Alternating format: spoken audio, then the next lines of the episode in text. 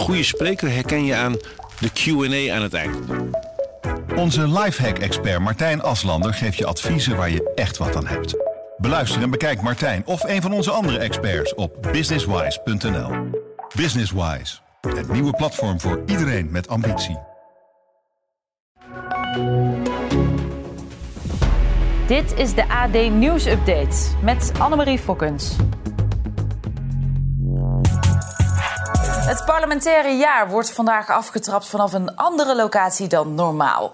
Nu het Binnenhof wordt gerenoveerd, is het eerste vragenuurtje vanuit de tijdelijke Tweede Kamer. We doen dit natuurlijk ook om het Binnenhof te renoveren, zodat het nou ja, voor toekomstige generaties weer een, een, een, een goede plek wordt uh, om te werken. Dus dat, dat is het doel. Maar het is natuurlijk wel heel bijzonder om de eerste vergadering in een andere omgeving te hebben.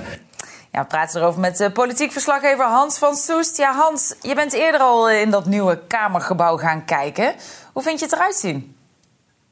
Ja, hoe ziet het eruit? Ja, het, het is nogal een verschil uh, uh, vergeleken met het prachtige historische pand waar uh, de Tweede Kamer natuurlijk altijd zat. Ja. het is nu gewoon een heel groot kantoorgebouw met hele lange gangen die er allemaal precies hetzelfde uitzien. Dus ik denk dat, althans ik denk dat, de afgelopen twee weken kon je er al werken. je kon je werkkamer er vast in klaarmaken. En je, je, zag de afgelopen twee weken heel veel Kamerleden echt een beetje wanhopig zoeken, omdat ja, al die gangen lijken op elkaar.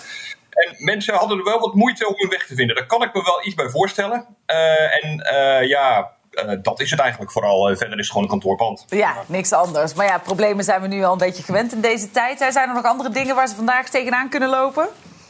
Uh, nou ja, als je het hebt over tegenaan lopen, ik zou alle Kamerleden die vandaag naar het vraaguurtje gaan willen waarschuwen. Kijk uit voor de nieuwe glazen wand bij de ingang van de parlementaire zaal. Daar ben ik twee weken geleden tegenaan gelopen. Dat was mijn bril kapot. Uh, maar inmiddels zitten er stickertjes op. Dus, okay. um... dus daar mogen we jou voor bedanken eigenlijk. Dat dat een hoop ja. leed gaat voorkomen. Want hoe lang gaat die renovatie van het Binnenhof eigenlijk duren? Nou ja, uh, hij staat gepland voor 5,5 jaar, Annemarie. Maar hij loopt nu al vertraging op. Want uh, het ministerie van Algemene Zaken, dat zit ook op het Binnenhof, uh, dat had al weg moeten zijn. Dat moet verhuizen naar het Katshuis. Alleen omwonenden hebben daar bezwaar tegen aangetekend. Want er moet een muur worden weggehaald en wat bomen worden gekapt. Dus het loopt nu al vertraging op. Dus ja, zeg het maar. Ja. Jaar of zes, zeven, acht, tien misschien. Wauw. Nou ja, verder is natuurlijk vandaag ook een belangrijk debat, hè, namelijk over het eindverslag van informateur Hamer. Waarom is, dat nou eigenlijk, waarom is er nou eigenlijk een debat over nodig? Oh, omdat de Tweede Kamer uh, zelf uh, verantwoordelijk is voor, uh, hoe het, voor het vormen van een kabinet. Dus ja, de Tweede Kamer moet het nu zelf eens worden over wat wordt de volgende stap in het vormen van een kabinet. Ja.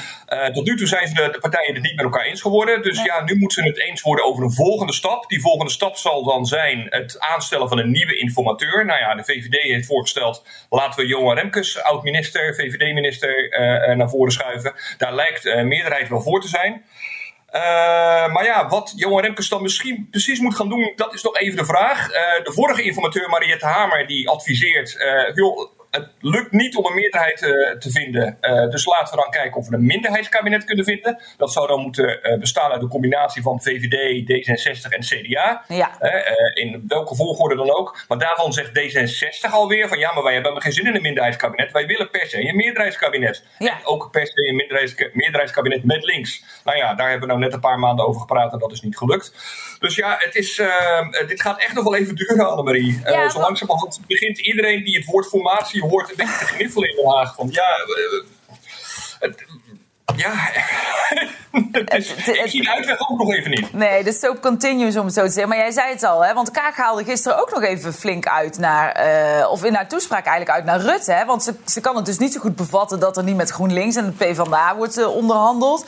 Ja, dat vertrouwen in Den Haag, dat wordt met de dag uh, minder. Wat wordt nou de weg nee. naar het nieuwe kabinet?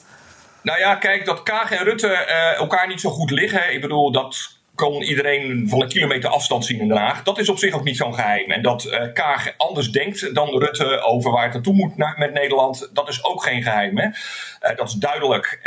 dat was ook wel duidelijk in de verkiezingen. Alleen dit las toch of hoorde toch ook wel een beetje als een, als een verkiezingsspeech. Alsof Kaag zich nu alweer aan het voorbereiden is op de volgende verkiezingen. Zo hard zetten ze zich af. Want Ja. dit is wel de man met wie ze dadelijk een nieuw kabinet zou moeten kunnen vormen. Want er is gewoon eigenlijk, doordat eh, iedereen de PVV heeft uitgesloten... en al die kleine partijtjes op links heeft uitgesloten... is er gewoon geen kabinet mogelijk zonder VVD en D66. Dus ja, Kaag zal zich toch over haar weerzin eh, tegen Mark Rutte heen moeten zetten. Ja. Komt er wat uit vandaag? Wat denk je? Nou ja, de aanstelling van een nieuwe informateur, dat komt eruit. En eh, daarna gaan we weer praten met elkaar. Oké. Dankjewel Hans van Soest, onze politiek verslaggever.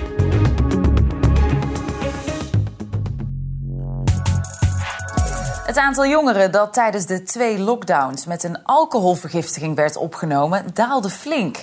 Maar nu de wereld weer langzaam open gaat, bestaat de kans dat die saaie lockdownmaanden worden ingehaald.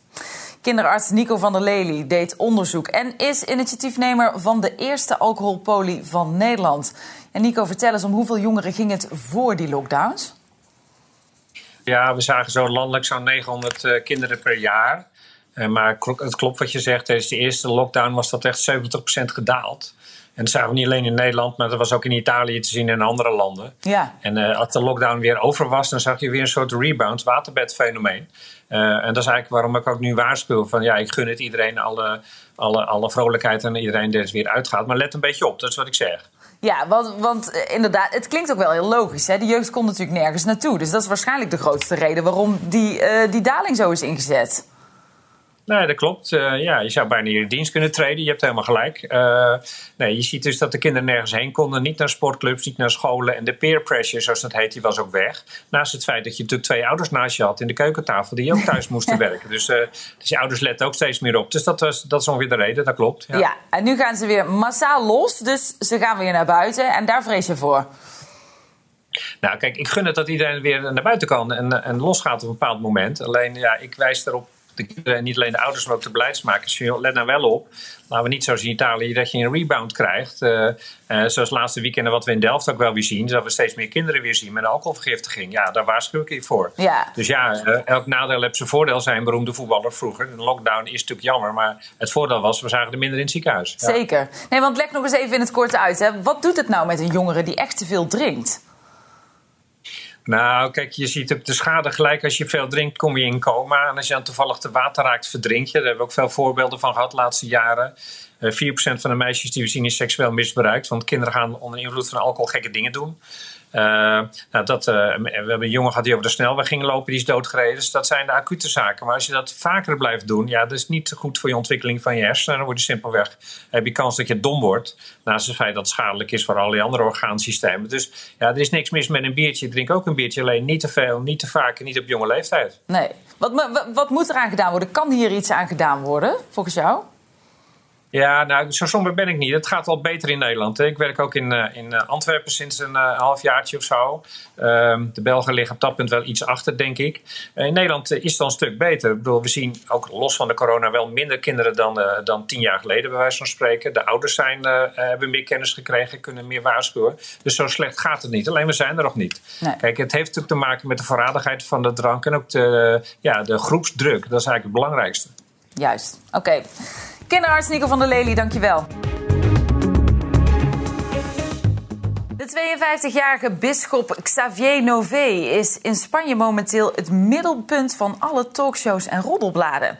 Hij is vrijwillig door de paus uit het ambt gezet omdat hij verliefd is geworden op een schrijfster van erotische en satanische boeken. We praten erover met correspondent in Spanje Edwin Winkels. Ja, vertel eens even, wat voor bisschop was die Xavier Nové eigenlijk?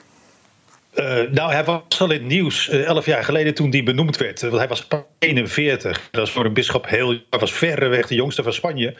Maar hij uh, was ook heel mediageniek. Was een, een bisschop is normaal. Ja, mannen die, die een beetje opgesloten zitten. Ja. Die hoor je nooit, die zien het op tv. Maar hij wilde graag op tv komen. gaf veel interviews, ook in de kranten. Daarin was hij heel modern, maar door zijn optredens werd hij ook heel bekend vanwege zijn wel heel conservatieve uh, gedachtegoed over de kerk. Uh, hij was uh, echt tegen de paus Franciscus, die veel moderner en veel progressiever was toen hij in het Vaticaan aan de, aan de macht kwam. En ja, daardoor was hij een beetje beroemd, maar dat is sinds gisteren volledig geëxplodeerd. Ja, want hij is vrijwillig dus uit het ambt gezet. Hoe is dat nou precies gegaan? Ja, hij heeft, eerst was het nieuws in augustus dat hij uh, uh, was, ja, het ambt was gezet en dat hij dat zelf had aangevraagd wegens persoonlijke redenen. Dat is nog steeds ook officieel het enige argument dat de kerk zelf wil geven. Uh, maar toen in, in, in dat bisdom van Solsona, dit is een stadje hier 100 kilometer bij Barcelona vandaan, wisten ze al dat hij verliefd was geworden op een vrouw, Sylvia. Sylvia Caballoy, die een, een psychologe, gescheiden van een man, woont met twee kinderen daar in de buurt van Solsona, in een ander stadje. En uh, ja, en, ze zijn haar gaan nazoeken. En er kwam uit dat zij onder andere twee, tot nu toe twee uh, erotisch getinte boeken heeft geschreven. Uh, heel veel over seks, maar ook over de duivel, over Satan, het gevecht tussen goed en kwaad. En ja, via het laatste boek is zij met, met, die, met de bisschop in contact gekomen, schijnt het. Oké, en nou ligt hij dus zelf in bed tussen goed en kwaad, om het zo te zeggen. Ja, nou, hij had een heel klein beetje. Ook zelfs er kon een cameraploeg bij hem binnen een paar jaar geleden. Liet hij het, het, paleis zien, het bischopspaleis in Solsona. En de verslaggever stond er verbaasd van: Jeetje, wat een klein bedje. En uh, zei: Ja, ik heb geen grote bed nodig. Uh, ik ben hier alleen. Maar uh, hij, hij is nu verdwenen daar inmiddels. Solsona. Hij zou al in dat stadje Manresa bij die Sylvia wonen, waar zij ongetwijfeld een, een tweepersoonsbed voor hun heeft. Ja. Hoe wordt er nou in Spanje over, nou ja, over dit verhaal gesproken? Nou ja, net zoals jij nu doet. En ik, een beetje lacherig. En, uh, het is een ander soort nieuws van de kerk. Kijk, Spanjaarden uh, zijn nog heel katholiek. Maar ook hier is de kerkgang veel, veel minder geworden de laatste tientallen jaren. Alleen veel oudere mensen gaan nog. En ja, dan komt ineens dit soort nieuws naar boven. Dus uh, je merkt het bij de middagjournaals, die zijn nu bezig om. Uh, dan dan uh, zijn de mensen in de cafés en restaurants even stil als dit onderwerp aan bod komt. Iedereen wil het laatste nieuws weten over wat er precies aan de hand is. En, en dat laatste nieuws bijvoorbeeld is nu. nou ja, de kerk zelf, de, de bisschoppenraad van Spanje, wilde er helemaal niks over zeggen. Die zijn volledig uit het veld geslagen, schijnt. Maar een katholieke krant, ABC, meldt zojuist dat de kerk denkt. Iedereen denkt dat, dat deze deze bisschop door de duivel bezeten is geraakt. Hij was zelf. Oh ja. Was hij ook exor hij was zelf exorcist in, in Solsona. Dat bestaat, dat is een functie. Ja. Meestal van een priester. Uh, dat is van duiveluitdrijver. Dat deed hij zelf in Solsona. En bij de kerk zijn ze nu van overtuigd dat dat zich tegen hem heeft gekeerd. Dat die duivel hem te grazen heeft genomen. Waardoor hij verliefd is geworden op een vrouw.